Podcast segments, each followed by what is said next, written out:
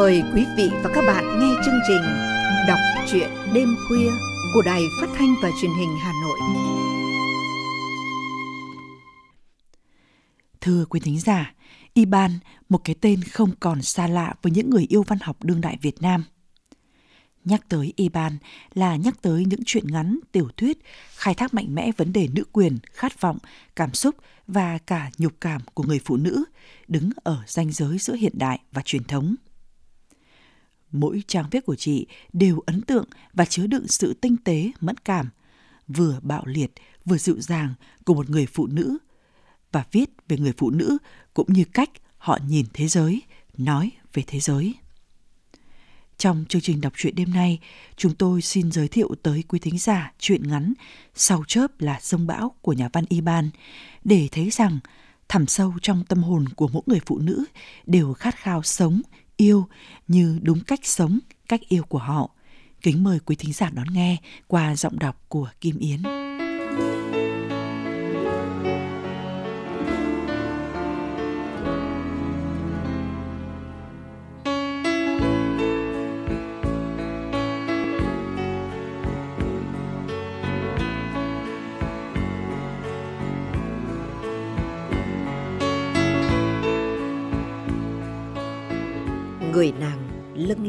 Như bước trên đệm khí. Nhưng những bước chân đặt lên từng bậc thang lại nặng nề biết bao. Ngôi nhà của nàng vẫn còn sáng ánh đèn. Cha mẹ nàng tự quy lên chơi vẫn còn thức. Nàng đặt cái túi sách xuống đất và đưa mắt tìm kiếm. Cha nàng vội bảo, Nó chờ con đến 9 giờ không thấy, Nên nó đem con bé về nhà nội chơi rồi. Ơn trời, Thế là anh ấy không có nhà. Nàng thở phào nhẹ nhõm Với chiếc khăn đi vào nhà tắm. Nàng yên ả ngả mình trên giường Với một ý nghĩ rất đỗi dịu dàng. Nàng sẽ nhớ lại. Nhưng mà cơn buồn ngủ đã kéo đến. Thế mà nàng lại muốn thức biết bao. Một giấc ngủ ngon, sâu, không mộng mị. Cho đến 8 giờ sáng hôm sau khi mẹ nàng đánh thức nàng dậy ăn sáng. Nàng cảm thấy cực kỳ khoan khoái và tỉnh táo hẳn. Nàng ăn bữa sáng ngon lành. Thế rồi thay vì mang quà đến cho chồng con, nàng lại lên giường nằm. Nàng lại muốn nhớ lại. Sao nhỉ? Người ấy đã ôm lấy mặt nàng. Nhưng thực ra từ trước đó mấy phút, nàng đã muốn ngả đầu vào vai người ta nhưng tại sao nàng lại muốn thế nhỉ? Một cơn buồn ngủ lại ập đến. Nàng cố cưỡng lại để nhớ, dịu ngọt đến thế cơ mà. Và giấc ngủ đã chiếm mất cơ thể ý nghĩ của nàng. Đến 12 giờ trưa, mẹ nàng đánh thức nàng dậy ăn cơm. Nàng cảm thấy sinh lực dồi dào. Tuy nhiên, nàng vẫn cố bao biện. Đi công vụ phải mấy ngày nóng quá. Cha nàng đồng ý ngay. Ừ, mấy ngày qua ngột ngạt thật.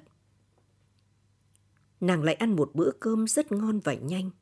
Xong nàng rửa mặt mũi cho tỉnh táo. Rồi để cho thật tỉnh táo, nàng cầm quyển sách để đọc. Đọc được vài trang, ý nghĩ của nàng lại xoay về với sự dịu ngọt. Nàng đã đặt được tên cho sự kiện đó. Nhưng tại sao nàng lại muốn ngả đầu vào ngực người ta kia chứ? Nàng một người đàn bà đã già dặn trong trường đời. Cuộc sống với bao nhiêu đau khổ, hạnh phúc, thất bại và thành công tới đắp buộc vây nàng. Để bây giờ, nàng nhận ra cái chân của cuộc sống rằng ở đời chẳng có phân giới nào rõ ràng cho hạnh phúc hay là bất hạnh, sung sướng và khổ đau. Những cảm giác đó có một vòng giao thoa rất rộng. Hạnh phúc ư? Rồi thì bất hạnh đấy sung sướng ư, thì sẽ khổ đau ngay. Vì thế, nàng rất đối yên tâm trong hạnh phúc, bất hạnh, sung sướng và khổ đau của mình. Nhưng cuộc sống đâu để cho nàng được tự do trong cảm giác của mình như thế. Con tạo luôn tạo ra tình huống để thử thách nàng. Nàng lại là một người đàn bà cực kỳ nhạy cảm, yếu mềm nên nàng đã chọn cho mình một thứ vũ khí đó là những chiếc gai nhọn của con nhím. Nàng luôn dơ móng vuốt của mình bằng miệng lưỡi của một kẻ táo tợn, đôi khi bạm trợn. Quả nhiên thiên hạ sợ nàng. Nhưng tại sao nàng lại muốn ngả đầu vào vai người ta kia chứ? Nếu tính đến thời điểm nàng muốn ngả đầu vào vai người ấy, thì nàng chỉ quen biết người ta vẻn vẹn có 40 giờ. Một người đàn ông có gương mặt tử tế nhập vào chuyến đi công tác với nàng. Những người đàn ông đi cùng xô vào tán nàng rào rào. Miệng lưỡi của những kẻ thạo đời, hư hư thực thực, làm nàng khó có thể nào đối đáp lại được. Nàng chọn một gương mặt đàn ông tử tế đó để công kích, thay vì sự đối đáp lại. Một vài chuyện qua lại hết veo đoạt đường dài hơn trăm km. Rồi hóa ra, đó là những người đàn ông cực kỳ thạo việc và khi làm việc họ cực kỳ nghiêm túc. Nàng cũng nhập vai với vẻ thạo việc không kém. Tuy nhiên, nàng vẫn hết sức đề phòng với những người đàn ông đó bằng cách nàng đi gần với người đàn ông có gương mặt tử tế mà trong thâm tâm nàng coi như một chú bé con để nàng lớn tiếng xưng là chị. Nhưng thực ra, bộ mặt tử tế đó cũng chẳng tử tế chút nào. Khi thi thoảng bên tai nàng lại có những tiếng thì thầm như gió thoảng. Chị đẹp lắm. Hoặc lần sau đi công tác, chị đừng có mặc váy ngắn nhé, làm người khác không làm được việc đâu. Nàng không chấp những lời nói trẻ con ấy, vì nàng nghĩ thầm, bộ mặt kia sao trải đời bằng nàng được. Nhưng trước khi nàng muốn ngả đầu vào ngực người ta, thì đã có một sự đụng chạm rất đỗi dịu dàng. Một cơn buồn ngủ lại kéo đến. Khi nàng mở mắt ra và còn đang ngơ ngác xem mình ở đâu, trần gian hay dưới địa ngục, thì chồng nàng đang nhìn nàng đăm đăm. Rồi anh ca lại bài ca cũ. Đàn bà con gái mà không chịu làm việc an nhàn, cứ thích nhảy thích lên cơ, cho chết. Nhưng mà mệt lắm à? Nàng quay mặt đi vẻ hờn dỗi. Sau đó, dường như để làm lành, chồng nàng ngồi sát vào nàng thì thầm. Đi về nhà bên kia đi. Cũng là tiếng thì thầm mà nàng cảm thấy dùng mình với cảm giác sợ hãi. Nàng đã hiểu tiếng thì thầm đó nói lên điều gì. Rằng chồng nàng đang rất muốn nàng. Thế còn nàng đang chỉ muốn ở một mình mà thôi. Tuy nhiên, nàng đã có những kinh nghiệm để ứng xử trong những tình huống như thế này. Tốt nhất là phải nghe theo anh. Nàng ngoan ngoãn đứng lên đi theo chồng. Nhà bên kia là nhà cha mẹ chồng. Hai vợ chồng nàng đã ra ở riêng, nhưng cha mẹ vẫn để cho một phòng để thi thoảng về chơi. Nàng đưa quà cho cha mẹ chồng, hỏi han con cái dăm câu, thì chồng nàng đã lôi tuột nàng vào trong nhà.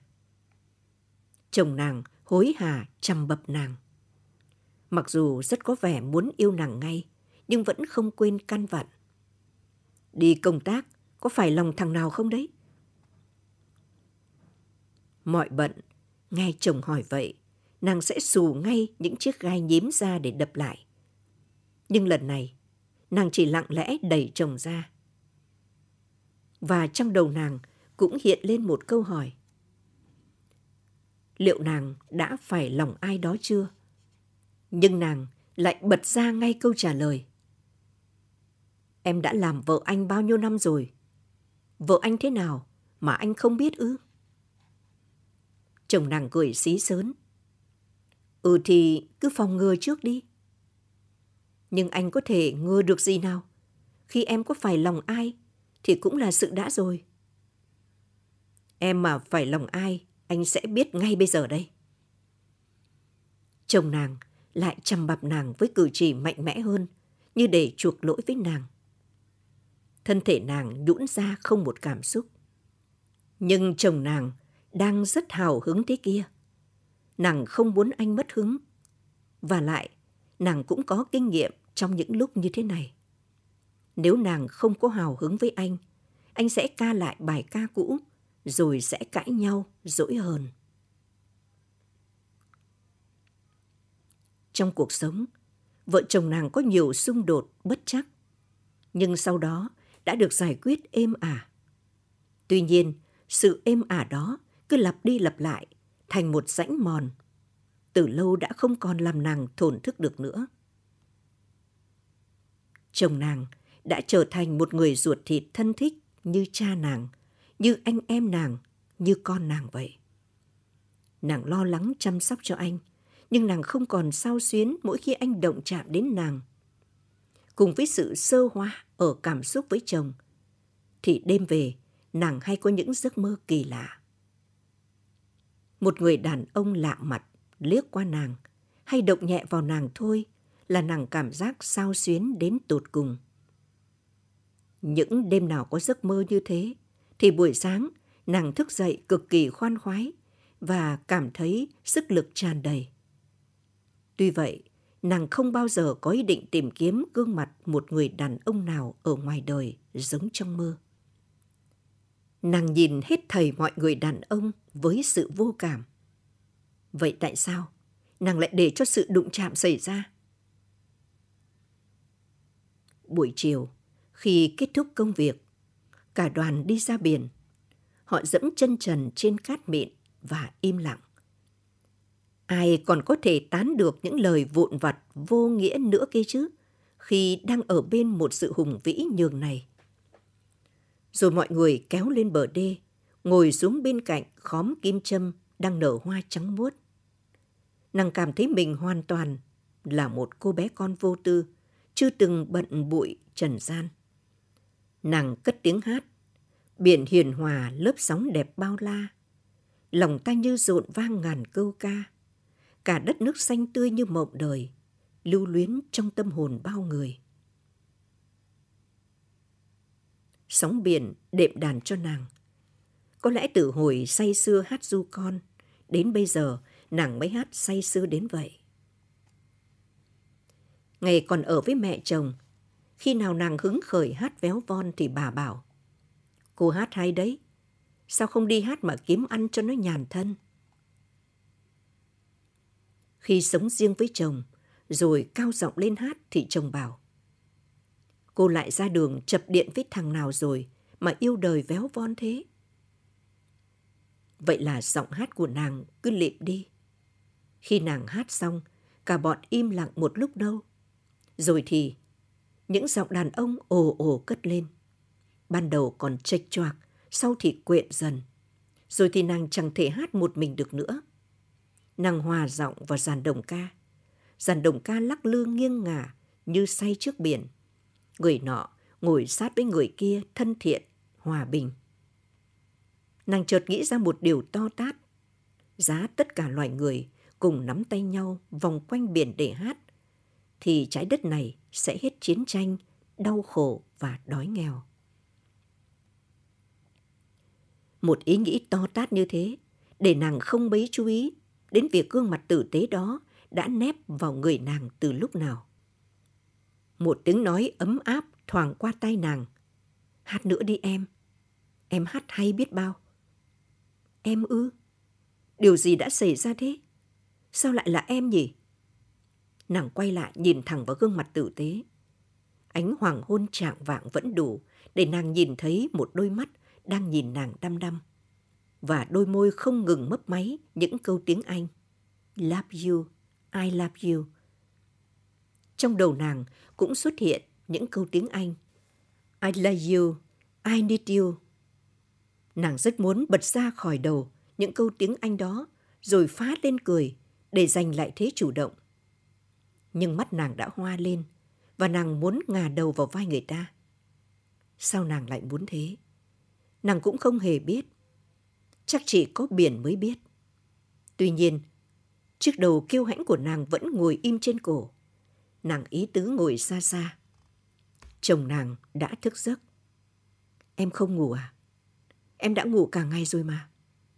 Thôi chết, đã 7 giờ rồi cơ à? Em đói rồi phải không? Anh đưa em đi ăn nhé. Hôm nay anh thấy em có vẻ lạ thế nào và lại xinh nữa. Phải chiều thôi, kẻo không có ngày lại mất vợ. Nàng giật mình và vội vàng trở lại bộ mặt hơi căng căng của mình. Gớm chết. Vợ anh may mà lấy được anh là phúc to bằng cái đình rồi. Anh cứ bỏ ngoài đường 7 ngày 7 đêm xem có quạ nào nó tha đi không? Nói linh tinh thế. Thôi, nào đi ăn đi. Chồng nàng khoác vai nàng dịu dàng. Đó cũng là một sự dịu dàng. Nàng cảm nhận được. Nhưng chỉ có điều nó không giống sự dịu ngọt kia. Cảm giác muốn được ở một mình làm nàng ăn không ngon miệng. Thức ăn vào đến đoạn ngang trái tim là muốn nhào trở ra. Chồng nàng ân cần gắp thức ăn cho nàng, làm nàng nghĩ ngợi. Rồi bữa ăn cũng qua. Nàng bảo với chồng. Anh cứ ở nhà bà nội với con. Em về nhà ngủ một mình cũng được cho khỏe, mai còn đi làm. Chồng nàng không đồng ý. Nàng cảm thấy sự thất vọng vô cùng. Về phòng, nàng vớ ngay một quyển sách đọc để yên thân. Một lần nữa, chồng nàng đâu có để cho nàng yên thân. Đã thành lệ, mỗi lần nàng đi công tác về, dù chỉ một hai ngày, anh cũng châm bập nàng. Như là đã xa nhau lâu lắm. Anh tỏ ra quan tâm và rất âu yếm nàng. Lần nào cũng vậy, anh đến bên nằm ấp vào nàng. Anh gối tay để cho nàng đọc sách. Một lần nữa, nàng lại thất vọng tràn trề. Thực ra, nàng đâu có ý muốn đọc sách. Đó chỉ là cái cớ để cho nàng suy nghĩ mà thôi. Dù vậy, nàng cũng không cảm nhận được bộ ngực của chồng vừa ấm áp vừa mạnh mẽ. Nàng vùi mặt vào ngực chồng ngủ thiếp đi. Ngày hôm sau, nàng đến cơ quan làm việc. Thay vì phải xử lý các số liệu của chuyến công tác vừa qua, thì nàng lại ngồi dí bên máy điện thoại. Nàng chờ. Nhưng đó là một buổi sáng yên tĩnh. Đến gần 10 giờ mà chẳng có cú điện thoại nào cả. Ngực nàng căng phồng. Thỉnh thoảng, nàng lại chút một tiếng thở dài để tống bớt không khí ở ngực ra ngoài. Trời tối sẫm, mọi người quay về nhà nghỉ. Từng người trải bước trên đường và chẳng còn ai trêu chọc ai nữa. Chỉ có gương mặt tử tế vẫn đi bên cạnh nàng và vẫn bằng những câu tiếng Anh để khen nàng là một cô gái đẹp. Nàng bảo rằng nàng đã là một người đàn bà. Nhưng người ấy bảo nàng chỉ là một cô bé và I love you, I love you. Nàng trở về phòng với cảm giác sẽ không ngủ được, nhưng vừa đặt mình xuống giường, nàng đã ngủ ngay. Ngày làm việc hôm sau diễn ra với nhịp độ nhanh hơn để có thể kết thúc chuyến công tác sớm hơn dự định một ngày. Đến 6 giờ tối thì công việc kết thúc. Mọi người cùng đề nghị trở về nhà ngay. Xe hơi đã chuẩn bị sẵn, chỉ có điều gương mặt tử tế bỗng trở thành một nhà đạo diễn. Người đi tháp tùng được chỉ đạo ngồi lên cabin cạnh lái xe. Hai người đàn ông được chỉ ngồi lên ghế trên, còn nàng ngồi xuống ghế sau, cạnh cửa sổ, và gương mặt tử tế thì ngồi cạnh nàng.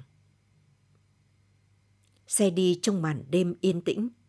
Sau hai ngày làm việc căng thẳng, những người đàn ông ở hàng ghế trên đã đi vào giấc ngủ. Trước khi ngủ, họ còn cố đùa một câu. Tranh thủ ngủ tí để lấy sức về nhà cho vợ còn truy lĩnh. Không gian chỉ còn lại hai người. Nàng lại một lần nữa quên mất hiện tại của mình. Nàng ngồi nghe gương mặt tử tế nói về mình, rằng anh ta đã có bầy bằng sáng tạo. Rằng thì đàn ông phải có trí tiến thủ. Anh ta đã đạt được điều đó. Và đàn ông thì phải biết yêu cái đẹp. Thấy cái đẹp mà không yêu thì không phải là đàn ông. Còn ở người phụ nữ, cái duyên phải cầm đầu. Có đẹp đến đâu mà không có duyên cũng vứt. Mà ở nàng, vừa duyên lại vừa đẹp. Thế thì tại sao người ta lại không yêu nàng cho được? Sự từng trải trong con người nàng chỉ thốt lên những lời yếu ớt. Đừng có lạm dụng sự yêu đến vậy. Reng reng, chuông điện thoại cắt ngang luồng suy nghĩ của nàng. Nàng vô lấy máy. Đó là chồng nàng rủ nàng đi ăn trưa. Nàng cảm thấy gần như ốm. Nàng thều thào đồng ý. Trong lúc đợi chồng đến, đột nhiên cảm giác của nàng chuyển sang hướng hờn dỗi. rằng người ta đã quên quách nàng rồi.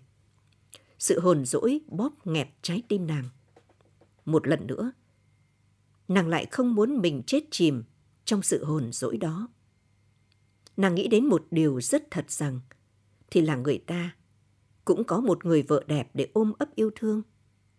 Sau sự dịu ngọt đến thế với nàng trên quãng đường hơn 100 km, thì ở nhà người ta đang có một người vợ mong chờ. Và như chồng nàng, người ta cũng chằm bạp yêu thương vợ người ta chứ. Bây giờ chẳng hạn, vợ người ta hẹn đi ăn trưa cùng chồng, vì thế chẳng thể gọi điện cho nàng được. Chồng nàng đến, anh ân cần hỏi thăm nàng, rằng nàng có ốm hay không, sao mặt nàng xanh sao thế? Anh đưa nàng đến một tiệm ăn ngon, cố ép nàng ăn, rồi đưa nàng về cơ quan, ngồi với nàng cho đến giờ làm việc. Buổi chiều, nàng uể oải mang tài liệu ra làm, mà không còn nghĩ đến cú điện thoại mong đợi nữa. Trời chiều, cả phòng ngồi quanh bàn trà, chờ hết giờ làm việc, thì bỗng có điện thoại cho nàng. Một giọng nói xa lạ hỏi thăm nàng có khỏe không và còn nhớ người ta không. Nàng trả lời, nàng chưa nhận ra người đang nói chuyện với nàng là ai cả. Giọng nói qua điện thoại có vẻ thất vọng. Rồi giọng nói ấy bảo với nàng rằng, chồng nàng phúc hậu thế mà lại có ý định giết người kia đấy. Nghe đến đấy, nàng bắt đầu run rẩy. Nàng hẹn lúc khác sẽ gọi lại và đặt vội máy xuống. Nàng đảo mắt nhìn mọi người trong trạng thái sợ sệt, nhưng nàng vừa có ý định ăn vụng vậy. Nàng ra một góc ngồi, run rẩy trong trạng thái đầy sao xuyến. Thì ra là người ta vẫn nhớ đến nàng, chứ không phải là đã quên nàng. Kìa, mơ màng gì? Đức Lăng Quân đến đón rồi. Một cô bạn cùng phòng gọi giật giọng. Nàng cuống cuồng đứng lên, lấy hai tay xoa mặt, vội vã như kiểu xóa dấu vết. Nàng liếc vội vào chiếc gương to treo trên tường. Mặt nàng đã giãn ra, nhưng đôi mắt thì còn ngơ ngác. Chồng nàng vào phòng chào mọi người và dừng lại vài giây ở trên mặt nàng. Trên đường về, anh không nói gì cả, còn nàng thì huyên thuyên đủ chuyện. Về nhà, nàng vừa nấu cơm vừa hát thầm trong họng. Chồng nàng ngồi im lặng đọc báo. Cơm nước xong xuôi, nàng bê mâm để lên bàn rồi vào phòng tắm. Nàng trút bỏ quần áo rồi tự ngắm thân thể mình. Ý nghĩ của nàng chưa liên hệ gì với thân thể của mình, thì chồng nàng đẩy cửa phòng tắm bước vào. Nàng thực sự ngạc nhiên, vì đã lâu lắm rồi từ khi sinh con xong thì chẳng bao giờ có chuyện tắm chung với nhau nữa. Chồng nàng để nguyên quần áo ôm lấy nàng. Anh định nói gì đó nhưng rồi anh lại cúi xuống hôn nàng. Như có phản xạ sẵn, nàng né tránh cái hôn đó. Vì cũng từ lâu lắm rồi, nàng và chồng cũng không còn hôn nhau. Chồng nàng bê chặt lấy mặt nàng và hôn, rồi anh thì thầm vào tai nàng. Em còn yêu anh nữa không? Nàng chết lặng người không biết trả lời chồng thế nào cả. Có còn yêu anh nữa không ư? Nàng cũng chẳng biết nàng có còn yêu anh nữa không. Nàng chỉ biết anh rất là cần thiết trong cuộc đời nàng và nàng thì đang sao xuyến vì một người khác. Nàng lại còn rất thương chồng, điều này là chắc chắn. Và nàng sợ sẽ làm tổn thương đến chồng. Nàng chảy nước mắt giàn giụa. Chồng nàng ghi chặt nàng vào ngực rồi lặng lẽ trở ra. Đêm ấy nằm cạnh chồng, nàng không còn dám nghĩ đến sự dịu ngọt ấy nữa. Nhưng đến sáng hôm sau, khi chỉ còn lại một mình, thì chống ngực nàng đập rộn rã. Nàng quyết định gọi điện thoại và hẹn gặp mặt. Nàng rất muốn nhìn cho kỹ bộ mặt tử tế đó. Sau khi giải quyết xong công việc, nàng gọi điện đến cho gương mặt tử tế và hẹn gặp. Giọng nói ở đầu dây bên kia có vẻ do dự một chút, rồi hẹn nàng ra đầu phố. Còn nửa giờ nữa mới đến giờ hẹn, nàng hồi hộp như lần đầu tiên hẹn hò vậy. Nhưng trong đầu nàng lại tỉnh táo để tự hỏi mình, gặp người ta để làm gì nhỉ? Mọi việc diễn ra chẳng quá rõ ràng rồi sao? Để dấn thân vào một cuộc tình ư? Một cuộc ngoại tình, điều này có đến trong mơ cũng chưa bao giờ nàng nghĩ đến. Nàng vội vàng xua ngay khỏi đầu ý nghĩ ấy không biết gặp mặt nhau xong để làm gì. Thế thì bẽ bàng hết sức. Nàng thuộc tiếp người luôn làm việc gì cũng phải có lý do. Việc làm này không có lý do cụ thể thì nàng xếp vào loại việc ngớ ngẩn và rủi ro. Nàng vội vàng bấm máy điện thoại. May quá, người ta chưa đi khỏi nhà. Nàng xin lỗi là không thể gặp được vì bận. Người ta cũng xin lỗi nàng về chuyện hôm ấy và khẳng định lại một lần nữa là nàng thật đáng yêu. Đã sang ngày thứ 10, từ trong sâu thẳm, nàng muốn một lần nữa thử lại sự dịu ngọt quá ấy. Nàng muốn biết cảm giác thực của nó, xem có giống như lúc nàng hồi tưởng lại không. Nàng cho rằng đó không phải là sự ngoại tình, mà đó chỉ là sự dịu ngọt quá hay là sự dịu dàng quá mà nhân loại đang rất thiếu mà thôi. Nàng rất muốn, nhưng chưa tìm được lý do để thực hiện. Chồng nàng thì đang có điều gì biến đổi chăng? Sao anh lại tỏ ra đặc biệt âu yếm quan tâm đến nàng? Trước đó, anh đã từng nhiều lần thô bạo với nàng. Nếu bây giờ mà anh tỏ ra thô bạo với nàng, thì nàng sẽ có ngay lý do để tìm đến sự dịu ngọt. Vì sự rằng co đó mà nàng rơi vào trạng thái gần như tuyệt vọng. Nàng ăn uống rất kém và bỏ bê công việc. Và những cơn buồn ngủ thì luôn ập đến bất ngờ. Những cơn buồn ngủ vẫn luôn đến từ tim khi nàng hồi tưởng về sự dịu ngọt. Sự dịu ngọt có lúc làm tim nàng căng phồng như là sắp vỡ toang ra, để nàng muốn hét to lên rằng sự dịu ngọt chết người.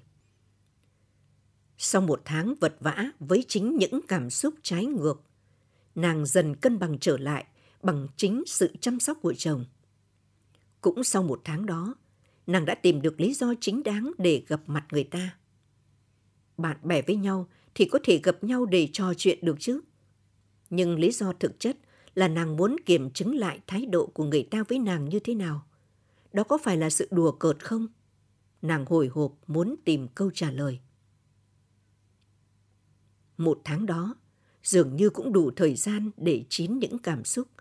Khi nàng đã không còn run rẩy, ấn các con số điện thoại nữa, thì điện thoại bên cạnh bỗng kêu reng reng. Gương mặt tử tế gọi điện thoại cho nàng và nói rất muốn gặp nàng. Nàng đồng ý và mỉm cười muốn đùa cợt ngay khi nghĩ lại lần trước người ta đã hẹn nàng ở góc phố. Người ta bước vào phòng nàng đầy tự tin với một gương mặt tử tế. Nàng chủ động mời người ta ra quán nước. Khi chỉ còn hai người đối diện với nhau qua chiếc bàn nước, nàng nhìn vào mắt người đó với cái nhìn cực kỳ thẳng thắn. Người ta bảo nàng, chúng mình là bạn của nhau nhé. Tùy thuộc vào ý trời. Nếu đã là ý trời rồi thì mình chẳng thể nào chống đỡ được đâu. Mình là bạn bè của nhau. Bạn bè với nhau thì mang đến điều tốt đẹp cho nhau hơn phải không? Nhưng tại sao? Nàng định hỏi tại sao lại xảy ra chuyện đó. Người ta như nắm bắt ngay được ý nghĩ của nàng. Chị có bao giờ quan sát bầu trời lúc sắp xảy ra rông bão chưa? Một tia chớp sáng lòa rạch ngang bầu trời đen thẫm. Sau đó là bão rông. Chuyện xảy ra giống tia chớp đó, tôi không sao nắm bắt được. Chỉ có điều sau đó là rông bão thực sự ập xuống đầu tôi. Nàng chìa tay qua bàn với một cảm giác cực kỳ nhẹ nhõm. Ta sẽ là bạn tốt của nhau chứ? Tất nhiên. Và trái tim nàng cũng cực kỳ nhẹ nhõm. Ơn trời, nàng đã vượt qua được cơn bão đó.